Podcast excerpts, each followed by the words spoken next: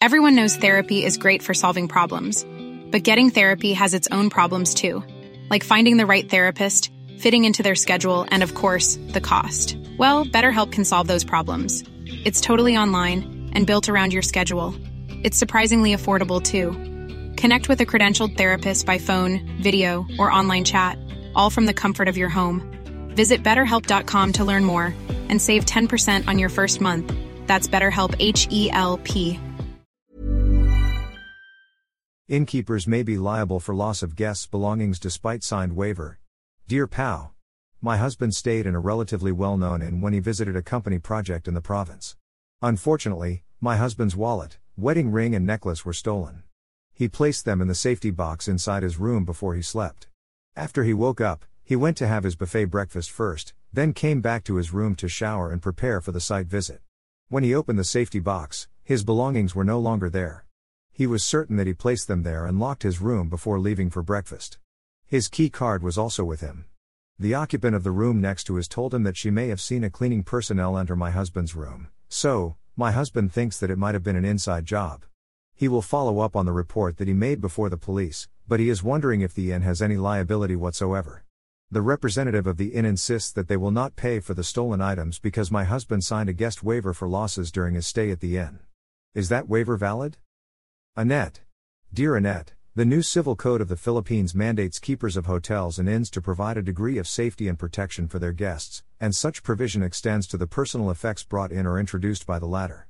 Corollary Hotels and innkeepers are held responsible for any loss or injury to their guests, whether it be committed by their employees or strangers, except when it is by reason of force majeure. Articles 1998 and 2000 of the Code explicitly state. Art. 1998. The deposit of effects made by the travelers in hotels or inns shall also be regarded as necessary.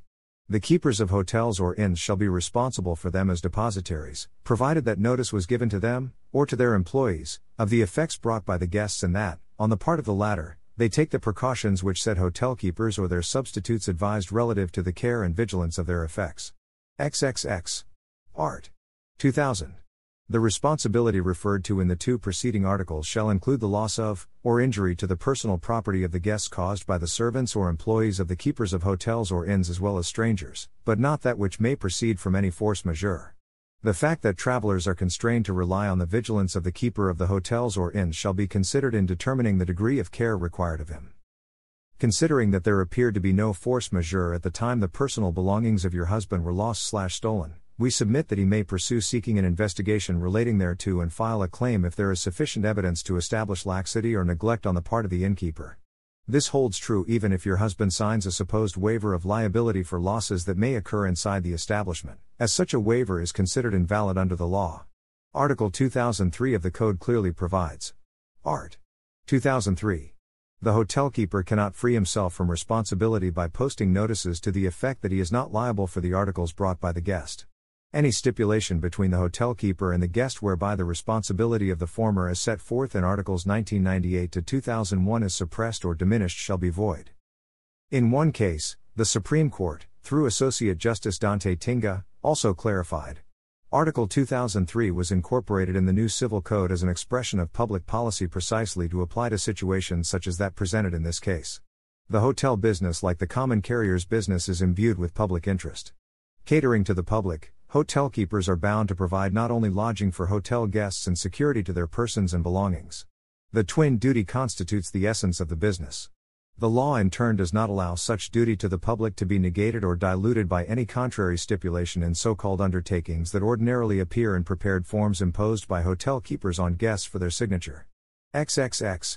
Paragraphs 2 and 4 of the undertaking manifestly contravene Article 2003 of the new Civil Code for they allow Tropicana to be released from liability arising from any loss in the contents and or use of the safety deposit box for any cause whatsoever.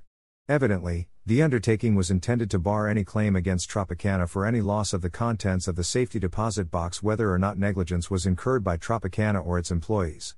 The new Civil Code is explicit that the responsibility of the hotel keeper shall extend to loss of, or injury to, the personal property of the guests, even if caused by servants or employees of the keepers of hotels or inns, as well as by strangers, except as it may proceed from any force majeure.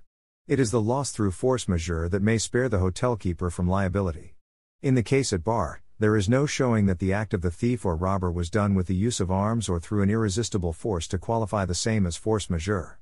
YHT Realty Corporation, Erlinda Lainez and Anicia Payam v. Court of Appeals and Maurice McLoughlin, GR 126780, February 17, 2005.